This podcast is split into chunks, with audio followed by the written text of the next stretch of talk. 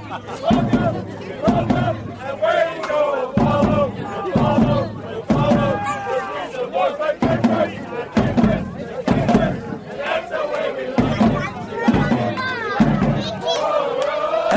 everybody, and welcome to Richmond Kickers Weekly. I'm your host for this week, Taylor Rockwell. Joining me, I have a special guest, no Daryl Grove, but a more esteemed guest, a more ho- high profile guest, I'm going to say. It's Matt Spear, the president of the Richmond Kickers. Hello, Matt. Hello. that was better than mine. That was g- genuinely better than mine. I have struggled to do the hello and welcome uh, whenever Daryl is not here. I feel like you may end up replacing me, so thanks for that. I'm trying my best.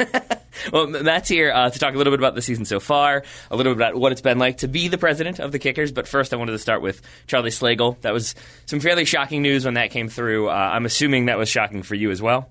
Absolutely. So a little bit of background. Charlie Slagle um, has been our vice president of community engagement and game day uh, experiences. Um, vital piece of what we're trying to do here with Richmond Kickers and, and, and turn this thing into a new chapter. Um, so yes, very sudden death last week. Um, 67 years young, um, but an incredibly impactful life um, that I can tell you a little bit about. But special, special man to me, um, and and really kind of sunk his teeth into and really leaned into this job here in, in Richmond.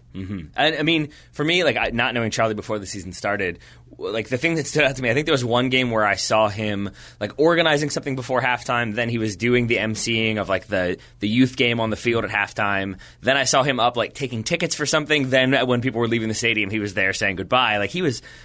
all over the place. And so I know even just in that like short amount of time with the kickers, or relatively short, he had that big of an impact. My mother-in-law knew who Charlie was somehow. I don't know how that is. So he did seem like that person who kind of knew everyone all the time. Yeah, Charlie, you know, there's only one Charlie Slagle. I mean, he's incredibly authentic. He's an original. Um, and people just love the guy. I mean, he had a warmth and a smile and a twinkle in his eye that's irreplaceable. Um, so he never forgot a name. He never met a stranger. Um, so he was great for this role. And when I decided to join um, this adventure, he was the first guy I, I talked to, the first guy I wanted on our team to really be here and, and turn this thing up a notch. And and how far back does that relationship go? All the way back to Davidson? Is that correct? So actually, before Davidson, so Okay. I've known I knew Charlie for about 35 years. So when I was 12 or 13, growing up in Winston Salem, North Carolina, my older brother played for Charlie at Davidson.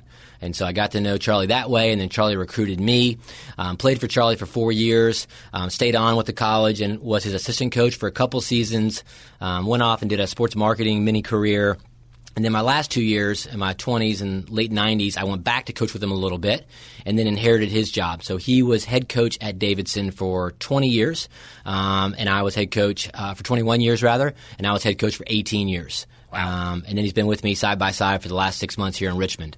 And I, I want to get to your kind of background as well in a second. But first, um, I, I know like the last time I read, at least there was uh, maybe going to be a memorial service. Has that been set up, or is that still uh, to come? Yeah, thanks for asking. That was just announced that Sunday, July 28th at 3 p.m. in Davidson um, at the Davidson College Presbyterian Church. There will be a memorial service for Charlie. So anybody here in Richmond or otherwise are, are welcome to come to that.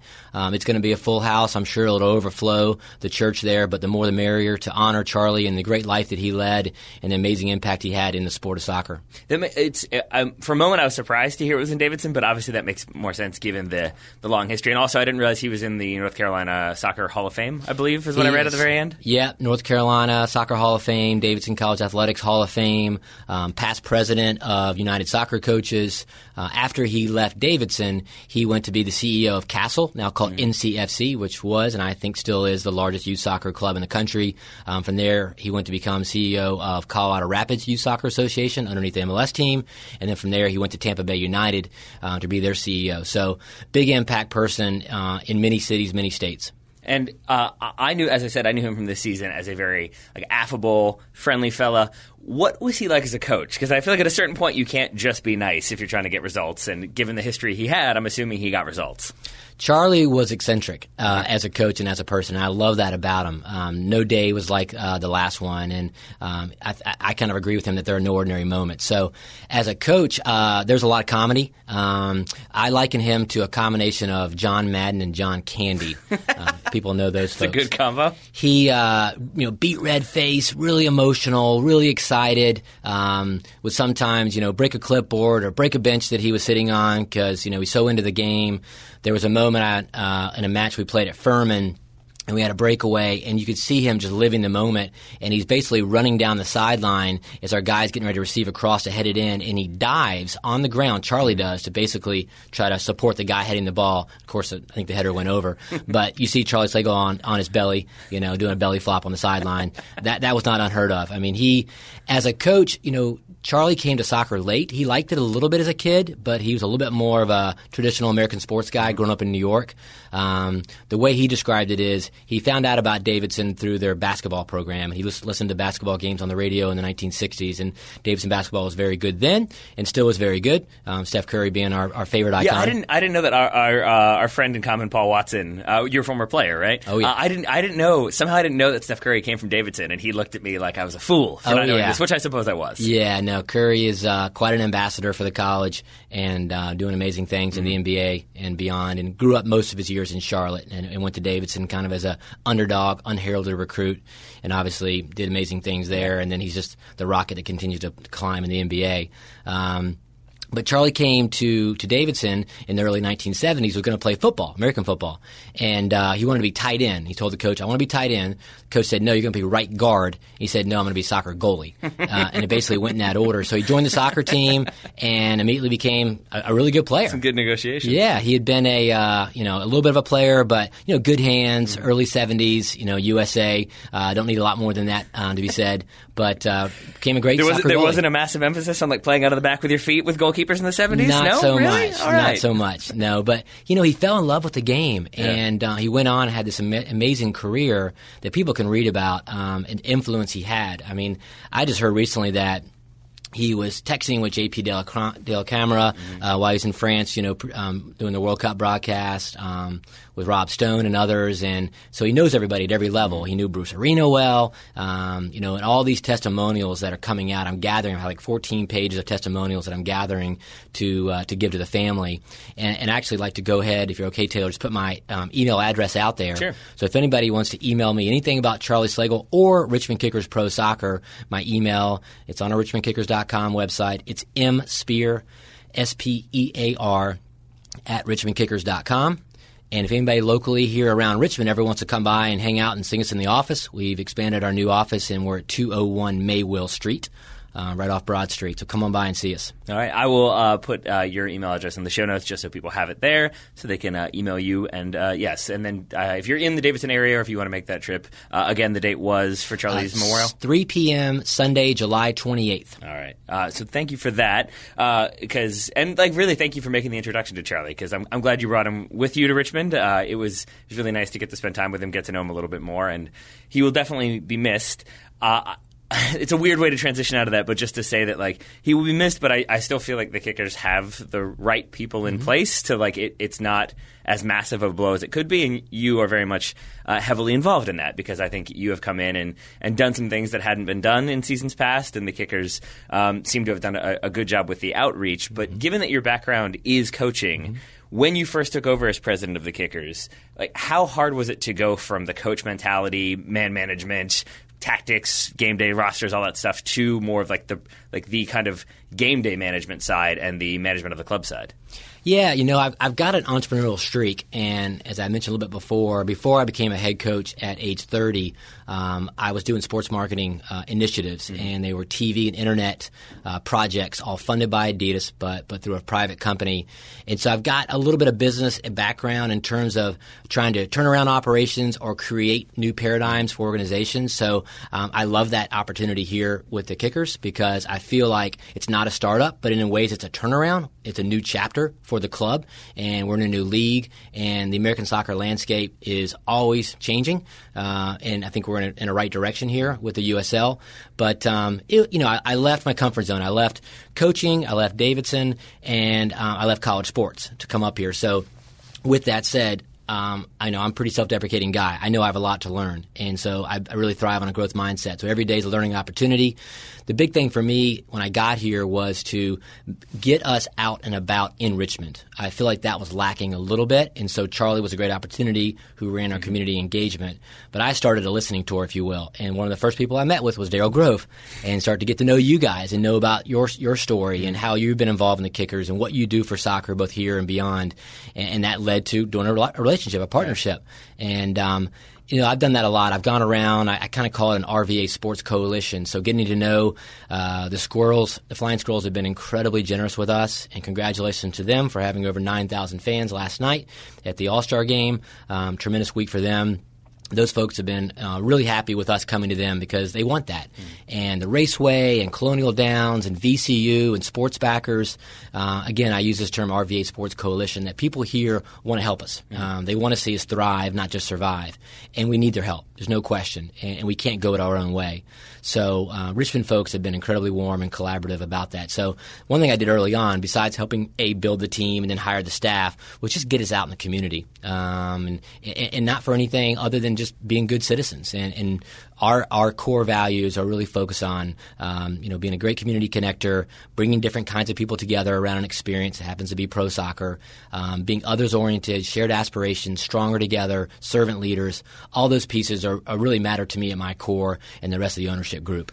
Uh, so you've got the kind of like uh, the marketing background, like the business background. I'm assuming branding factors into that. The, the, next question I have, it's a very important question. How do you describe City Stadium with all of that background in place uh, to people who have not yet been there or have not yet seen it? Because it's it's such like a historic stadium, but it, it's definitely a sort of confusing stadium to try to explain is I guess the best way I can put that. Yeah, it is. Um, you know, Charlie actually coined the, the phrase the new look uh-huh. city stadium and um, I joked that it's 90 years young. Um, and it is an historic place mm-hmm. for sure. And so much has happened there. I mean, University of Richmond football was its main tenant for a long, long time, but there has been so many other things in that place. Um, you name it, kind of sports. Mm-hmm.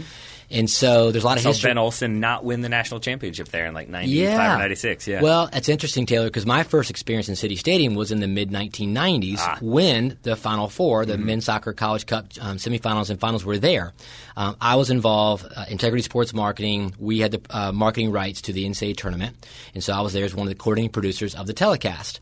We had just hosted it for three straight years at Davidson with 8, 10, 12,000 people at three consecutive finals, and then it moved to Richmond and went like 24,000 in its first year, and, and I was inc- incredibly amazed and really inspired mm-hmm. by that. Um, by that, that you know community coming together around college soccer. So that leads me to have a lot of hope in this marketplace in terms of a lot of soccer fans coming out.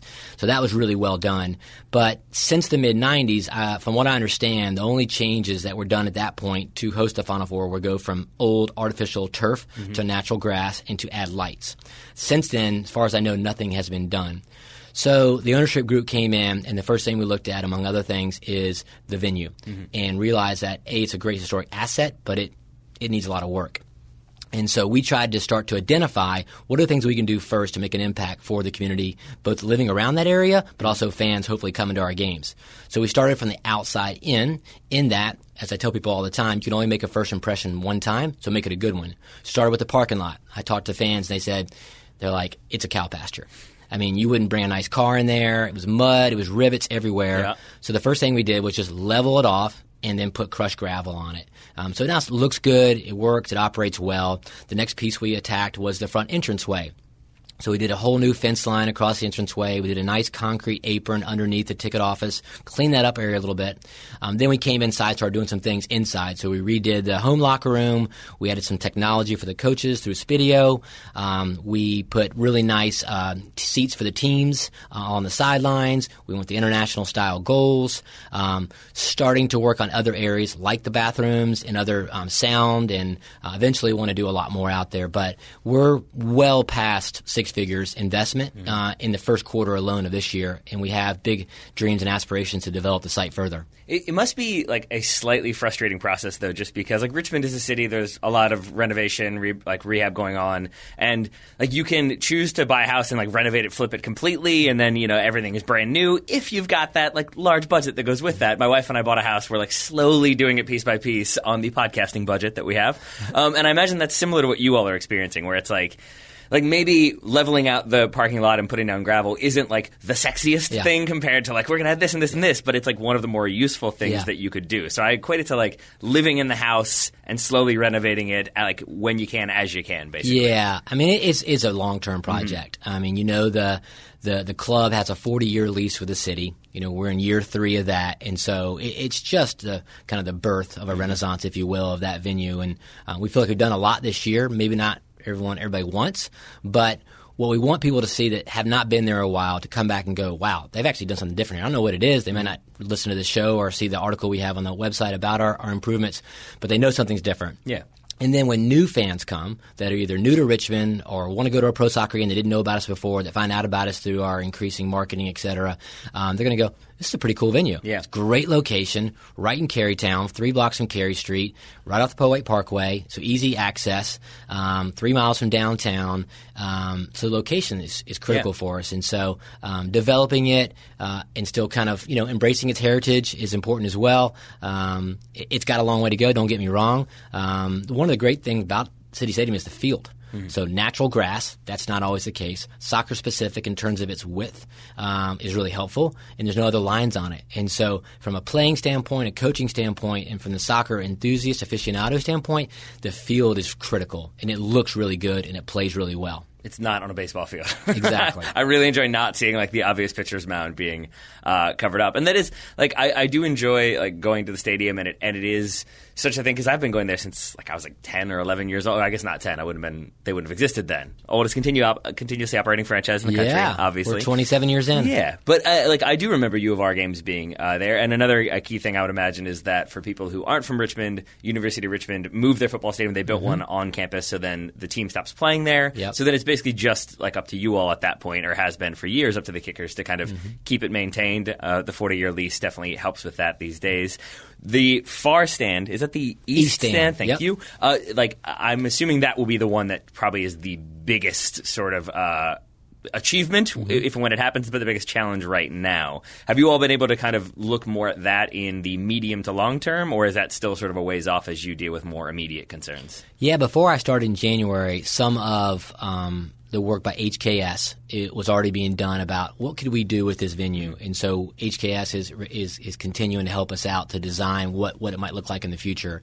Um, those that know the stadium well know that's about a fifteen thousand seat side that we currently don't use.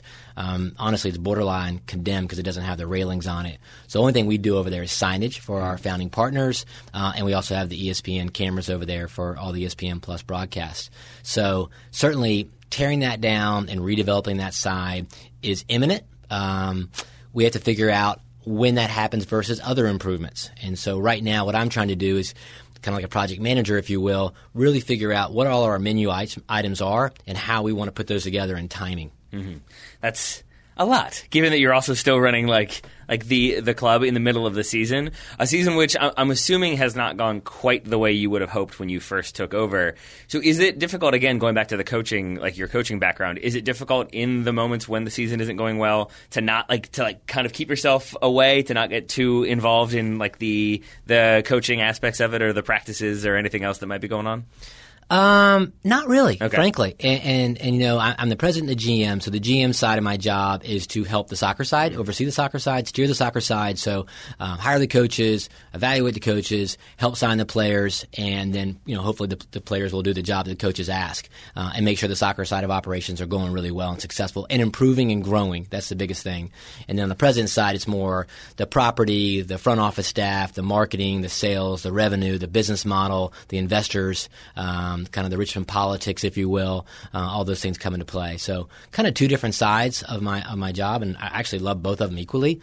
Um, you know, certainly on the soccer side, we want to win, and uh, and that's pro sports, right? And so, you know, we think a little bit more long term, maybe than the usual average fan would be. You know, we haven't scored a goal or whatever it is. We haven't won a game in a while, uh, and that's frustrating for us. But we also focus on mission and conviction and foundation, and we feel like if we do it the right way, uh, which I think we will, we will succeed. And, and nothing great comes easy. Yeah. So it, it's a it's a process. Um, there's sacrifice along the way. There's some heartache along the way, but uh, I think the the hardcore fans, the uh, our best fans, they're going to stick with us through and through.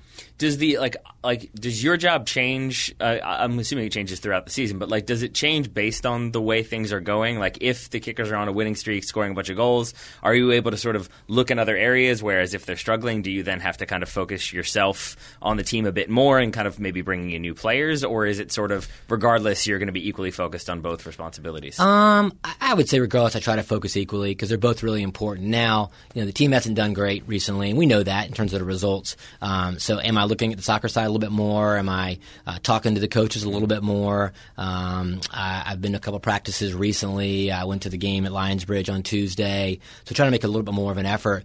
Really, that's not to to feel like I'm breathing down their neck as much as just get kind of a pulse. You know, what are we doing? What are we not doing? Um, what can we do better? And I have a really good relationship with the coaching staff. Uh, I respect them and vice versa, and, and they have a job to do. Um, do they know I'm a former coach for many, many years? Of course. You know, I'm a soccer guy, and so are the rest of the ownership group, the original ownership group. So, uh, you know, they know that we know the game, and I think they appreciate that um, versus someone that doesn't know the game, that's just thinking only about the business side. Uh, we, we have appreciation of what they're going through, and, and, and I've, I've been a coach for a long, long time, so I know it can be hard we don't get many GMs slash presidents uh, sitting in studio. So I want to ask you a little bit more about like the, the actual operations there because like how stressful can that be? How easy is it to get in your head? Because for me it's easy for me to get in my head. But like like for me I would be nervous about like if I say this should I say this to them? Or is that overstepping? Is that going to put pressure on them? If I tell them like maybe you should try this or maybe you should try that. Like do you how much like stress goes into those sort of conversations you're having with people knowing that you are kind of the decider at that point? So like you could potentially ruin a person's day if you tell them the wrong thing even if you didn't mean to you know, I, I don't actually think about that that much because I think that's probably I, why you're you have the job you have and I have the job I have. I mean, I think if I did, I, I probably would get kind of I guess paralysis by analysis. Mm-hmm. I'd probably overcalculate what I'm feeling and thinking. Um, you know, as I said before, I just try to be respectful of their process. Um, I know it's hard. Um, I know it's a pretty much a new team, but a lot of other teams in the league are brand new, obviously. And so um, I know we've been through some injuries and we've had some tough calls go against us. And again, I, am more focused on the process, uh, particularly this first season. And I do believe outcomes will, will come from from a good process. Um, do we need to improve? Absolutely. The coaches think about that night and day. So I don't even for one second hesitate about their work rate or their desire to win. Um, they're all about it. I mean, they study it every single waking moment. Arguably, maybe too much. I'm a try to be a pretty balanced guy. Uh, I'm a competitor, but I can also put away work and put away soccer and think about other things and think about family and think about things outside of soccer um, pretty pretty quickly and pretty easily. Because otherwise, it can be suffocating. Mm-hmm. How, have you all had to adjust that process as the season has gone on? Because I imagine that would also be sort of challenging if you've got a long term strategy in place to then look at it and think like, well, maybe this isn't quite working, but we don't want to pull the trigger prematurely. Like, wh- where are you in terms of the process from the start of the season to now? Yeah, you know, I did mid uh, season check ins mm-hmm. with just about all the staff, including the coaches, um, a week or two ago, and I, I met with each of the coaching staff individually just to talk to them about you know how they're doing off the field, uh, family and otherwise, and and what they like, what they're doing, what they want to improve on, um, and, and, where they see everything going. And so that was good to have those one-on-one chats. And then we also carried it on, and Rob Ukrop, who's the chairman and lead investor and longtime Richmond kicker pro himself, um, Rob and I met with the coaching staff as a group, and and all I did was just throw different topics up on a board, and we just discussed them and shared ideas. And and the coaches were very open and, and warmly receptive of talking soccer and talking ideas. Um, and we talked a little bit about some players, and we talked a little bit about uh, how it's going, and, and, and, and they listened to some of our ideas. And at this point, are you all thinking maybe you do need new players or some new players to come in to freshen things up, or are you sticking with the, the squad you have now? We have a big roster. We have a lot of players. Um, I think there's enough quality to do well in this league in this year. And, and so I think the first priority is get the most out of this group and um, we don't want to give up on them because um, that could sour the spirit if all of a sudden you're just rotating players out and in. Um, the the one of the best qualities of this team is their uni, unity mm-hmm. and um, and their belief in each other and the belief in David, the head coach, Bulow, and also the system. And so I don't want to rock the boat too much. With that said, uh, you know you get midseason and the coaching staff has a pretty good idea about most of the players, and um, both on their skill and ability, but also their form. You know, there could be a player uh, that you expect to do a little bit better in this league or at this time of his career that might not be doing it for whatever reason.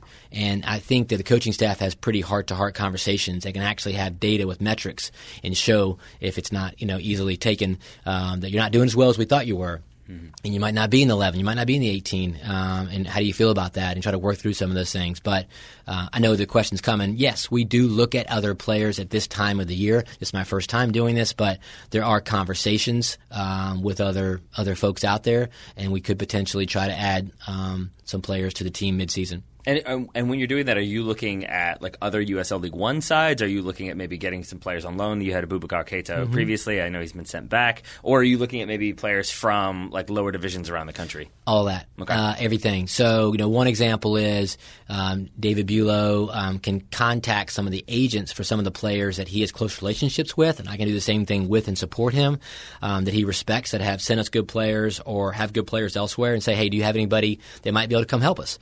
Mm-hmm. we we are reaching out to um, League Two because uh, they're finishing their season, and there could be some players at that level. The thing about League Two is most of those guys are current college players, but not all of them. Some are out of college, or some don't go to college. So we're working on that. We have a combine coming up next weekend, July 19 to 21, where interested players for this season and beyond can come and do a three day trial. Um, that'd be great to see some players there. And then uh, the championship, USL championship, we do have relationships with some coaches in those in those uh, in that league, and we started to reach out and converse with some of them. You know, for example, hey, do you have a player uh, that you're just not utilizing because he can't? You know, you have you have three great players and you only have two spots in that on that position. You know, mm-hmm. so they have play four four two, and they have two forwards that are just rock solid and healthy and doing great. Is there a third forward on your team that could benefit from coming and playing with us for the season and help us out as well? So some of those conversations are coming into play. So you're you're talking about like maybe possibly bringing in some uh, players, but mm-hmm. keeping the, the, the core in place because there's good chemistry there.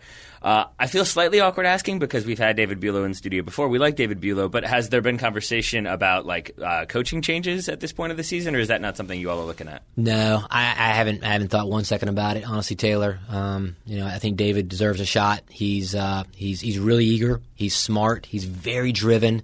Um, he's a former kicker pro uh, that was a great pro here, and I really deserve he and the coaching staff um, deserve a full shot to run mm-hmm. at this thing.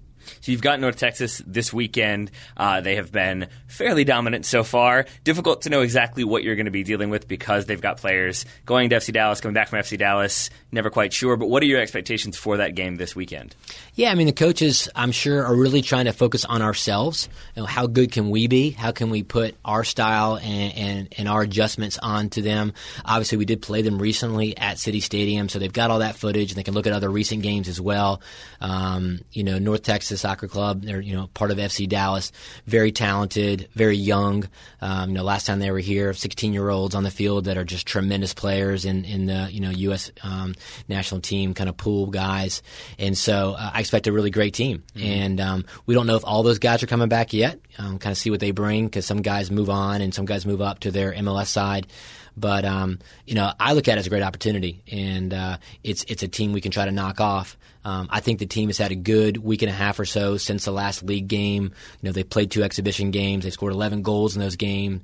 Those games, six 0 over DC United U23 team this past Sunday and then 5 0 over Lionsbridge FC, a League Two team. And uh, I'm hopeful that that will give some guys some confidence to score goals, hit in the back of the net, um, and also the team just breathe a little bit and, and realize that they can attack and attack well. Mm-hmm. And uh, it is definitely this weekend, correct? Because I don't know if Patrick told you this, but oh yeah, I was supposed to confirm that with you. We had the right date. Um, don't come out City Stadium if you want to hang out with us anytime, but preferably come when we have a game. Daryl and I were both, I don't know why, convinced it was this last this past Saturday. So like, I texted Patrick right before, and he was like, "The game is next week, but yeah. sure, like, yeah. all right, I'll see you tonight, I guess." Like, and then yeah, I had to call Daryl, who was hopping on his bicycle to ride to the stadium, to say maybe don't do that. So uh, yeah, we're, we're on point now, though. We know it's definitely this weekend weekend. Um, I'm assuming you will be there. I'm assuming the uh, the crowd should be pr- pretty good. Have you been impressed by the uh, attendance so far? Have you enjoyed it, or, or is there more you all want to do to get those numbers even higher? Uh, both impressed and really want to elevate it as well. And, you know, Red Army has been tremendous. And so when I was introduced at the press conference, gosh, back in December, uh, you know, Richard Hayes uh, sat in the front row. Um, I, I, gave him a big bell um, just to say, hey, we really honor um, Red Army and how important they are. They've been really loyal. I hung out with some of them on Tuesday down at Newport News. Um, love those guys and uh, can't thank them enough for um, just being just true supporters and, and enjoying it. And uh, as I said before, nothing great comes easy, but you need you need that kind of uh, conviction that Red Army has, and they add so much to the stadium environment. Um, they tailgate before the game, they sit in Section O, they have their drums, they have their chants, they have their banners. Uh, I know they're going to do some special things for Charlie Slagle. Um, they're making some signs for him. Um, we are going to have a moment of silence before the game to honor Charlie. I think he'll be talked about um, briefly at halftime as well. And then I know also that Red Army is considering in the 67th minute to do uh, uh, some kind of special chant for oh, Charlie because he was 67 years old um, when he passed. So, uh, environment wise, I'm actually really impressed by what we have. And, you know, the big theme moving forward is to grow that. So, when I think of demographics in Richmond that I think are really ripe to learn and come out and enjoy soccer, pro soccer, uh, millennials. It's mm-hmm. the second fastest growing city in the country for millennials, and so that that age group, that demographic, uh, tends to really like soccer. They grew up playing soccer, or they knew about it from FIFA, um, and they want to have a beer and they want to hang out and they want to network and they want to be outside. So that's a big demographic push that we're really going to emphasize. Uh, persons of color, you know, Latinos, Hispanics, um, tend to be pretty zealous about soccer, so that's a big push for us as well and then just expanding the soccer uh, kind of pyramid, you know, getting those those enthusiasts at CVSA, which is the adult league in town, and the other youth soccer clubs. We're doing more and more with strikers; they're partners of ours, uh, and the other clubs, FC Richmond, etc. Uh, rec soccer, youth soccer, YMCA soccer, um, and just the soccer purist. I mean, we're two blocks right now from Penny Lane, and I've been to games there and watched Liverpool uh, play and enjoyed that environment. But you know what I, what I would say is, can we reach out and connect with those folks and say, hey, we know Liverpool is your team. You're at Penny Lane on 7 a.m. on Saturday. Come on out to City Stadium at 7 p.m. that night. And it can be your second favorite team. It can be your local team. It's still pro soccer, and uh, you can have a lot of pride in your pro team. So uh, I know the kick, like David Bulow, uh, like prides the team on the way there's the style they're playing, basically the possession, keeping the ball, keep it moving, sort of approach. But like, is it difficult to basically like sway fans with that because the results haven't gone the way we would have hoped. The Hat didn't score a goal in June, or at least a league goal in June. So, like, how do you keep fans coming back, keep them interested in a team when they are sort of having this downturn in form? Yeah, everybody has their ideology of what a good soccer game looks like and how a team should play. You know, there's there's there's teams that uh, only focus on the results and they're super pragmatic, and that's fine. I get that, understand that because results really matter. Um, there are certain teams that will pass the ball to, to, to the end of the day mm-hmm. um, and not get results. So, you know, I, I, think there needs to be a happy medium, and certainly we want to win games.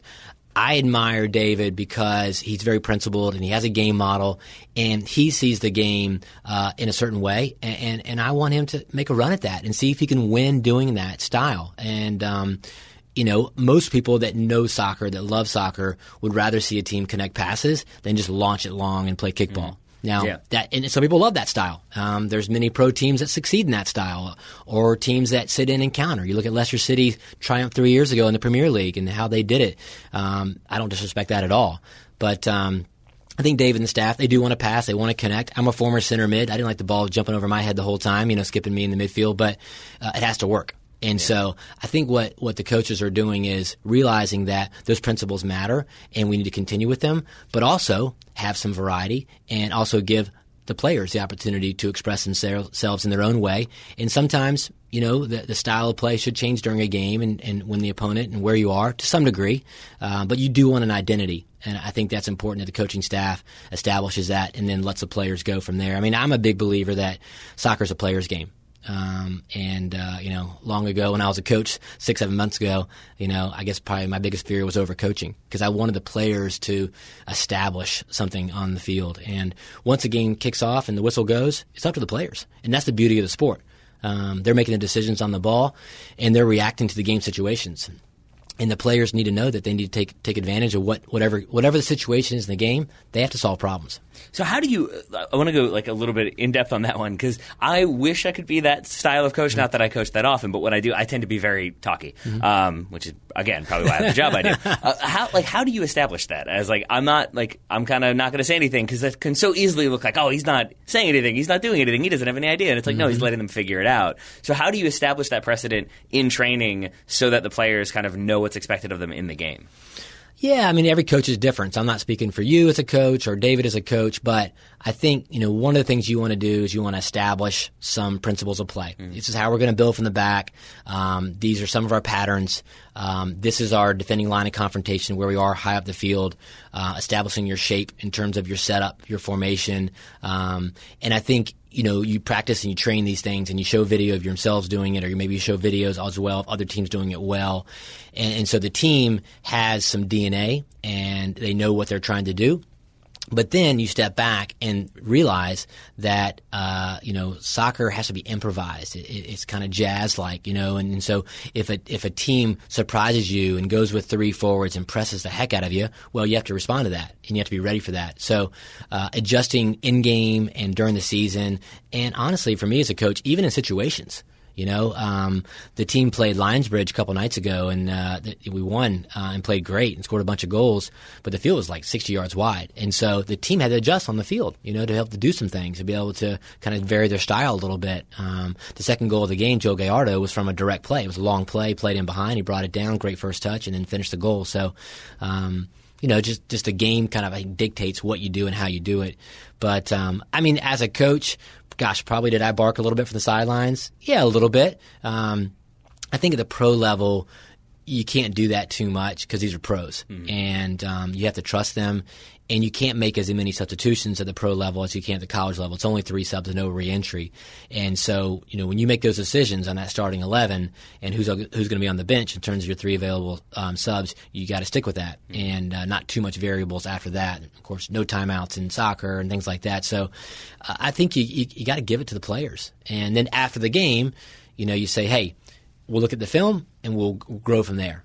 Um, and you can't be too reactive right when the game ends, win or lose. And I think the best teams they don't get too high after a win or too low after a loss. That's probably the good way to be. You mentioned uh, Joe Gallardo there, and I'm glad you did because I wanted to ask. Like he's had a very strong season. Um, What's the process for like if if another team comes calling for a Richmond Kickers player? Is it just like leave the phone off the hook so you don't have to deal with it, or like I'm I'm not like asking like if if even anybody has because I'm just hoping they haven't. But when a USL Championship or even like a Major League Soccer club comes in, what is that process or how does that work? Yeah, Joe's quite a talent, and I credit um, head coach David Bulow for for signing him. Um, I think he found out about him a little bit through Dennis Chen, who had overlapped with him down in Orlando. And, and there's a great long story by Nathan Heinchel on our, our, website about Joe, feature story. I encourage people to read. But you know, grew up in San Diego, uh, got some Mexican descent, uh, went down to Monterrey, um, was in that U15, U17 pool with Christian Pulisic and others, mm. and um, you know, for a couple of different reasons, an injury here or not signing there uh, what have you. Didn't get that big breakout contract that some of the other guys did, but um, you know you can you can look at on YouTube at some of the goals he scored at the U17s against Brazil and England and top top competition. So uh, he's a great pickup for us for sure.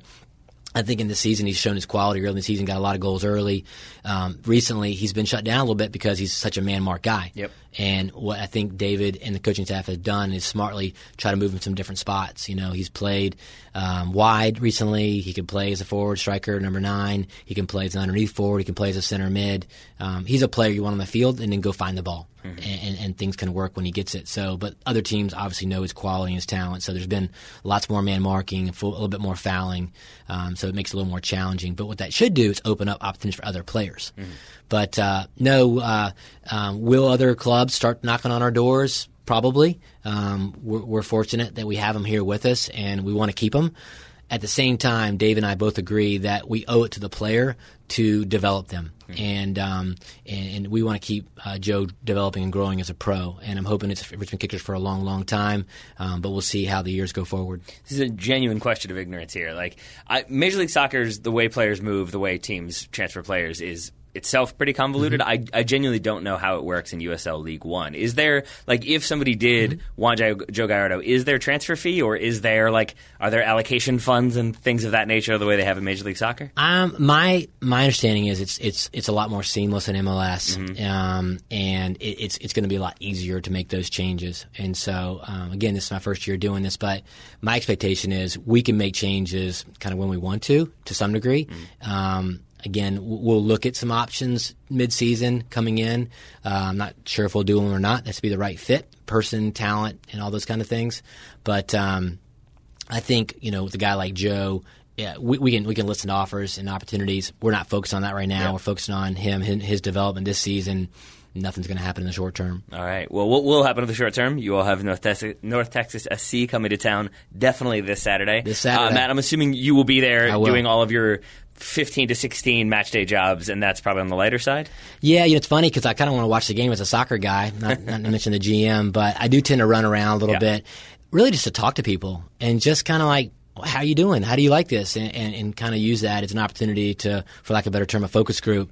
But there's always situations that come up. I mean, live sports. Uh, I used to be on the TV side, and that was wild and crazy. But now, and actually in the kind of entertainment world, if you will, on site in a venue, there's so much that goes into it. We have a tremendous staff that work tirelessly um, through the week to prepare for games and um, find vendors and uh, partners and sponsors and ticket sales and game operations and um, all these things that go into produ- producing a, a great event for the fans. And we look at it as a festival with soccer going on in the background. I think it's that's what Richmond's all about is getting people together of different kinds of backgrounds uh, and let them enjoy a night out. But uh, yeah, I, I tend to roam around a little bit. I'll, I'll tell one story. Uh, our very first game, my first game being there uh, against Lansing, March 30th, is the group that we thought were going to be the beer pourers. Last minute p- pulled out, couldn't do it. And uh, so myself, my wife, my oldest son, my brother, my niece, and Charlie Slagle jumped behind and started pouring beers. Um, and it's just what you do. You know, you just you just no one's above anything, and we help out. And one another game, we had an internet issue, so we couldn't sell tickets, and so we're jump, we're jumping out there just selling tickets for cash, and we'll figure it. We have figured out most of those situations, so it's a lot smoother operation um, as each game goes along, and as we grow the crowds, you know, more challenges come. But that's what we want. We, we want to grow these crowds, and I mean, I when I talk to people around Richmond, I really feel like within a season or two, six, seven, eight thousand fans per game is very doable for us, and uh, this community can support that. You look at nine thousand last night at the Squirrels game; they're averaging about seven thousand. VCU men's basketball sells out at about seven thousand per game. So I feel like those are probably kind of uh, I wouldn't say ceiling numbers, but pretty good for Richmond. And I feel like pro soccer, if done right um, with engagement and partnerships, um, can reach those numbers very quickly. And then, in terms of the rest of the season, how are you gauging progress? Like, I'm assuming you're not saying we got to score four goals a game, otherwise this season is a failure. But how are you sort of looking at it for people who are looking at this team right now and wondering, like, how does this get better? Like, wh- what would you say to them? How do you like kind of encourage them to see the progress that is being made? Yeah, I think you know what are what are the the primary ways to to evaluate. Um, the first one is going to be wins. You know, are, are we turning these close games into wins? Um, are but, but going deeper than that, are we creating more chances to score? Are we getting more clean sheets? So those those things really factor in to get wins, right? Um, are we developing our players? Um, so those are the soccer sides of it for sure. And we still have yet to see a couple of the teams in the league. We haven't seen Forward Madison and we haven't seen TFC. So right.